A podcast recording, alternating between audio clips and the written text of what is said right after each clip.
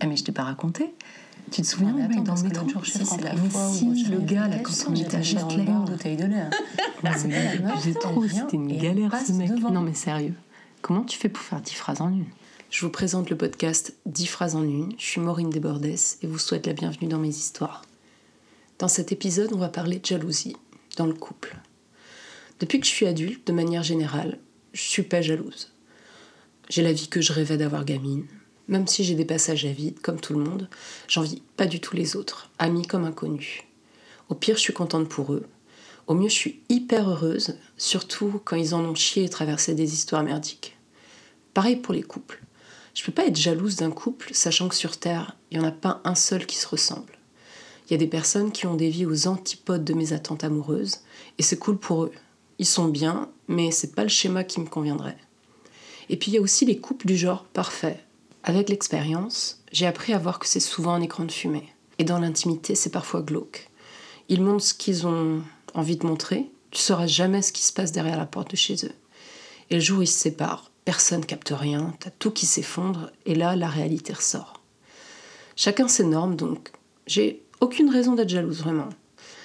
Alors, pour ce qui est de mon expérience en matière de couple, déjà, le premier truc que je fais, c'est ce qu'on appelle avec mes potes le check-up de routine, qui pour moi n'est en rien de la jalousie, mais purement et simplement du bon sens. Tu t'assures de pas te mettre dans un putain de bourbier. En gros, tu vas checker les réseaux de la personne et pas besoin d'être inspecteur gadget. hein. Moi, tu me donnes un nom, un surnom, en 10 minutes, je t'ai déterré un LinkedIn, un copain d'avant, le nom du chien de la grand-mère. Ok, je suis une psychopathe. Ça pourrait être flippant, je sais. On peut me dire que je suis une stockeuse, hein. Mais après des années d'expérience de cassosserie amoureuse, j'ai zéro scrupule. Tu vérifies juste que tout est clean, qu'il n'y a pas un mec ou une meuf déjà dans les parages qui a liké tous les posts de la personne depuis 1912 au même moment que toi. S'il n'y a rien de chelou, tu fais ça quelques jours, mais max un mois. Après, t'as plus de raison d'aller faire fouiller. Soit, ok, le mec, la meuf est apparemment clean, donc tu fais confiance. Soit, il y a crabe sous caillou, baleine sous rocher, tu sens un truc pas clair et là, bah, tu décides de mettre les pieds dedans et en avant Guingamp. Quand je pense à mes ex, j'ai jamais été jalouse. Bon, ok, va y avoir un sauf, mais je le garde pour la fin. Jamais je regardais dans le téléphone de mes mecs, ça me traversait même pas l'esprit. Et quand les réseaux sociaux sont arrivés, oui, je date un peu, je m'attais pas non plus. Et je suis persuadée, je mets mes deux mains à couper, que ces ex-là ne m'ont jamais trompée. Je viens peut-être de perdre deux mains. Ils sortaient en soirée avec leurs potes, mecs, meufs, mais je faisais la même de mon côté. Mais une fois quand même, pour faire la lessive, parce que ça, à l'époque, oui, c'était à la meuf de le faire. Donc je vide les poches du gars et tombe sur un petit papier. C'est tellement cliché en mode scène de film où la meuf découvre qu'elle est trompée, quoi. Bon, bah sur ce petit papier, il y avait le prénom d'une meuf et un numéro. What? Donc eh, j'y suis allée franco, j'ai posé le papier sur la table et j'ai attendu que mon mec rentre. C'est quoi ça?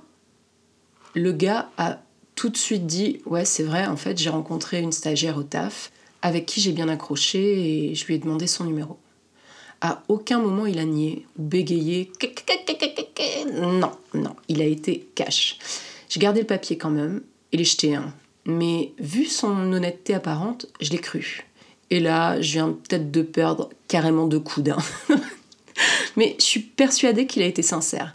Parce qu'il aurait pu me tromper. Au bout de plusieurs années, franchement, c'est des choses qui peuvent arriver. Mais je sais qu'il me l'aurait dit. Parce qu'on était hyper honnêtes et loyaux l'un envers l'autre. Et quand on faisait je ne sais quelle merde, on se le disait cash. Moi, de mon côté, j'ai jamais trompé personne. Et je suis quasiment certaine que ça n'arrivera jamais. Faut jamais dire jamais, je sais. Pour moi, ça reste une question de loyauté. J'ai des potes qui ont trompé leur go, leur mec, et je porte aucun jugement là-dessus. Chacun fait ce qu'il veut. Moi, simplement, je crois que je pourrais pas me le pardonner. Et ça m'est arrivé d'être en couple et que ça commence à battre de l'aile, et là, je peux commencer à voir les mecs différemment. Parce qu'il faut savoir que quand je suis en couple, qu'importe la durée, 6 mois, 1 an, 4 ans, les autres sont invisibles. Genre, ils deviennent limite asexués pour moi. Tu peux venir me draguer, me montrer ta bite. Bon, euh, non, la clairement, t'es mort, mec. Euh, on rigole pas avec ça. J'appelle direct les keufs, même s'ils se déplaceront pas. Mais je vais m'en battre les verres. Après, je suis pas devin, hein. ça m'arrivera peut-être de faire cocu la personne avec qui je serai. Alors, par contre, j'ai eu la situation du mec jaloux. Alors, jaloux pathologique. Hein. Il me stockait du matin au soir, checker quand je m'étais connectée, mettons sur Facebook, et si j'avais le malheur de me connecter juste après qu'il m'ait envoyé un SMS, sans que j'y ai répondu de suite, c'était le drame. C'était genre Hiroshima dans ma face. Alors, tu vas bien te détendre, mec. Hein? On s'embrouillait, on s'embrouille à cause de ça, mais je restais parce que là, euh, t'es en pleine relation toxique. Alors notre rencontre, c'était le coup de foudre. Le mec, c'était mon double. J'avais rencontré mon âme sœur. Et c'était aussi une évidence pour tout le monde autour.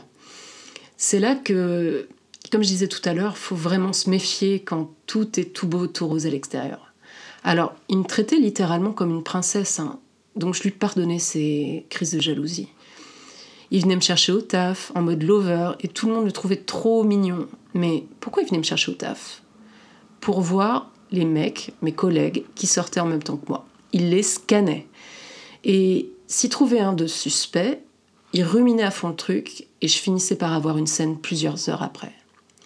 Une fois, je pars en week-end et il me tenait littéralement par les messages. Il m'envoyait des SMS sans cesse. Ça va Et tu fais quoi? Vous êtes où? Et avec qui J'étais embourbée dans ce système, je pétais des câbles sur lui, mais je répondais quand même pour le rassurer. Je rentrais complètement dans son jeu. Alors forcément, à s'envoyer des messages toutes les deux secondes, bon bah ton portable, il se décharge. Hein. J'avais quand même mon chargeur sur moi, mais j'étais en putain de week-end à être à droite, à gauche. Et entre nous, il n'y a qu'à Paname que tu recharges tranquillou bilou ton téléphone sur n'importe quelle prise de bar ou de resto. ça a peut-être changé depuis, mais à l'époque, en tout cas, euh, ça se faisait pas ailleurs. Donc euh, j'avais autre chose à foutre que recharger mon portable parce que oui, à me harceler toutes les deux secondes à 10h du soir, mon téléphone, il est déchargé, il s'éteint. Fin de l'histoire mon chéri. Alors tu rentres à 2h du mat et là, avalanche de SMS.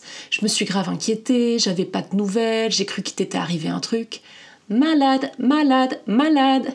Alors, je vous passe la fois hein, où je fais un concert avec le groupe dans lequel j'étais. Il y avait que des mecs. On sort de scène, on était trop contents, on se prend dans les bras, on était au max de notre joie là. Hein. Ah bah c'était sans compter sur mon gars. Ce chien de la casse me félicite pas. Non, il me sort. J'ai vu que vous êtes pris dans les bras. Bah ouais mec, c'est normal, tu vois, on vient de vivre un truc euh, génial. Re-crise. Limite, je m'étais tapé tout le groupe pour lui quoi. Alors là, oui, ça traverse l'esprit de le tromper puisque de toute façon, il en est déjà persuadé. Donc on s'embrouillait tout le temps. Parce que malgré les apparences, j'envoyais chier, le menaçait de me barrer tous les quatre matins. Ça devenait de plus en plus tendax. Alors, pour être tranquille, ben, j'ai commencé à lui mentir. Il bossait de nuit, on s'envoyait des messages, mais si j'étais en soirée, il repassait en mode SMS toutes les 30 secondes. Du coup, quand je sortais boire une bière, il le savait. Mais j'ai pas précisé. Il buvait pas d'alcool. Genre zéro genre de l'eau, basta. Donc limite, mes potes et moi, pour lui, on était alcoolo. Hein. Alors, arrivé 23h, 23h30, ce que je faisais, c'est que je lui envoyais un SMS.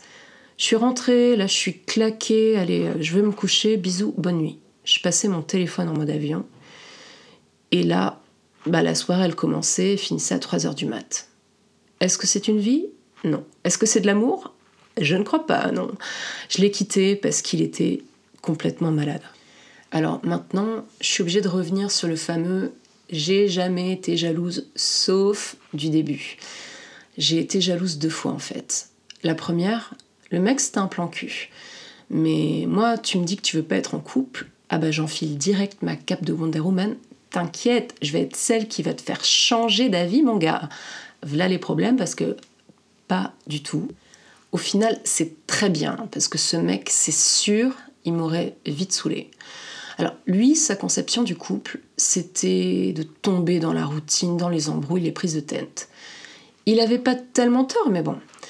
Il voulait que les bons moments, lui. En vrai, c'était pas con parce qu'on a partagé du super bon temps.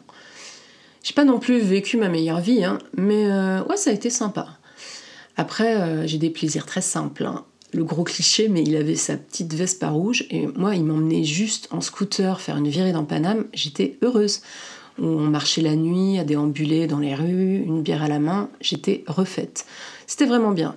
Et en vrai, il m'a donné confiance en moi parce que il m'amenait dans des bars, des restos plutôt hype où j'aurais jamais osé mettre les pieds avant. J'aurais eu l'impression de faire tâche, de pas être à ma place quoi. Mais le temps passant, il voulait toujours pas être en couple. Donc je savais qu'il voyait d'autres personnes. Mais à un moment, j'ai eu besoin de savoir où il allait, à droite, à gauche, en lui disant non mais ça m'aidera pas être jalouse. mais quel gros mytho parce que en fait ça a été pire. Donc il m'a expliqué qu'il voyait trois meufs, une de la vingtaine, une de la trentaine, you, c'est moi, et une de la quarantaine. Genre euh, chaque décennie, quoi. Parce que, ben oui, pour lui, on était toutes différentes avec nos avantages et nos inconvénients. Mais quel connard en vrai. Alors lui, il avait 40 ans. Donc, il m'explique son raisonnement. Les meufs de la vingtaine, elles n'ont pas envie de se prendre la tête, elles veulent faire la fête, sortir, s'éclater, elles veulent pas encore d'enfants. Et comme elles sont jeunes, accrochez-vous, elles sont encore un peu innocentes. Euh, quoi? Mais putain de gros pervers Mode, je peux leur retourner le cerveau, euh, mais en fait, t'es, dégueulasse, t'es dégueulasse. Les meufs de la quarantaine, elles, soit elles ont déjà des gosses, ou elles en veulent pas, mais elles sont posées niveau taf, et arrivent à un moment de leur vie où elles ont juste envie d'en profiter, quoi. Il nous reste les trentenaires. Et donc, on est les plus casse-couilles. Ben oui, vous voyez, on est entre deux. On peut plus profiter comme à notre vingtaine qui nous échappe. Et l'horloge biologique nous travaille. Je veux un enfant, j'en veux pas. Eh mais mec, mais va te faire foutre, mais dans quoi j'étais moi encore? Bon, ça m'a rendu vraiment ouf parce que moi je voulais savoir qui étaient les autres. Et là, ouais, j'étais jalouse. Bon, et euh, d'ailleurs, au passage, il m'a refilé une IST. Donc, son concept, euh, c'est moyen safe. Hein. Euh, si tu vas voir à droite, à gauche, tu fais ce que tu veux, mais fais ça proprement, s'il te plaît. Donc, on a arrêté de se voir, et longtemps après, je vais boire un verre, Canal Saint-Martin, et genre, oh, il y a machin C'est pas au moment je dis ça. Il roule une pelle à une meuf de la vingtaine. J'hésite à aller lui dire salut, à aller le voir, mais au final, non, je me dis, ça risque peut-être d'être chelou. Mais le lendemain, pour le taquiner, je lui envoie un message en lui demandant Alors, c'était bien hier soir dans tel bar? Et là, il m'annonce Bah euh, ouais, ça va, ça y est, je suis en couple. Mais fuck Quoi? Et là, sur le moment, mais j'ai eu le seum. J'ai été jalouse de cette meuf de 10 ans de moins que moi. Et c'est vrai, franchement, ça m'a vexée. Mais quand même, quelques mois plus tard, hein, il m'a recontacté, il était toujours avec elle. Et le connaissant, je pense pas que c'était pour jouer aux cartes, hein, mais bon, je ne l'ai jamais revu. Et je vais finir sur l'histoire où j'ai été, mais vraiment rongée, rongée, rongée par la jalousie. J'ai rencontré ce mec, idem, il veut pas être en couple. Moi, je fais ma maline, pas de problème, moi non plus. Sauf qu'au bout d'une semaine, on se quittait plus. Clairement, on était en couple. Et je fais mon fameux check-up de routine. Et là, mon alarme intérieure s'allume un peu. Il y a deux, trois trucs qui me pose question. Et là, euh, oh non mais euh, grosse cata avec lui quoi. Très vite, je le sentais pas. Je lui parlais de mes doutes et il restait évasif, tout ça. Et à ce moment précis, ça faisait que quelques semaines qu'on se voyait.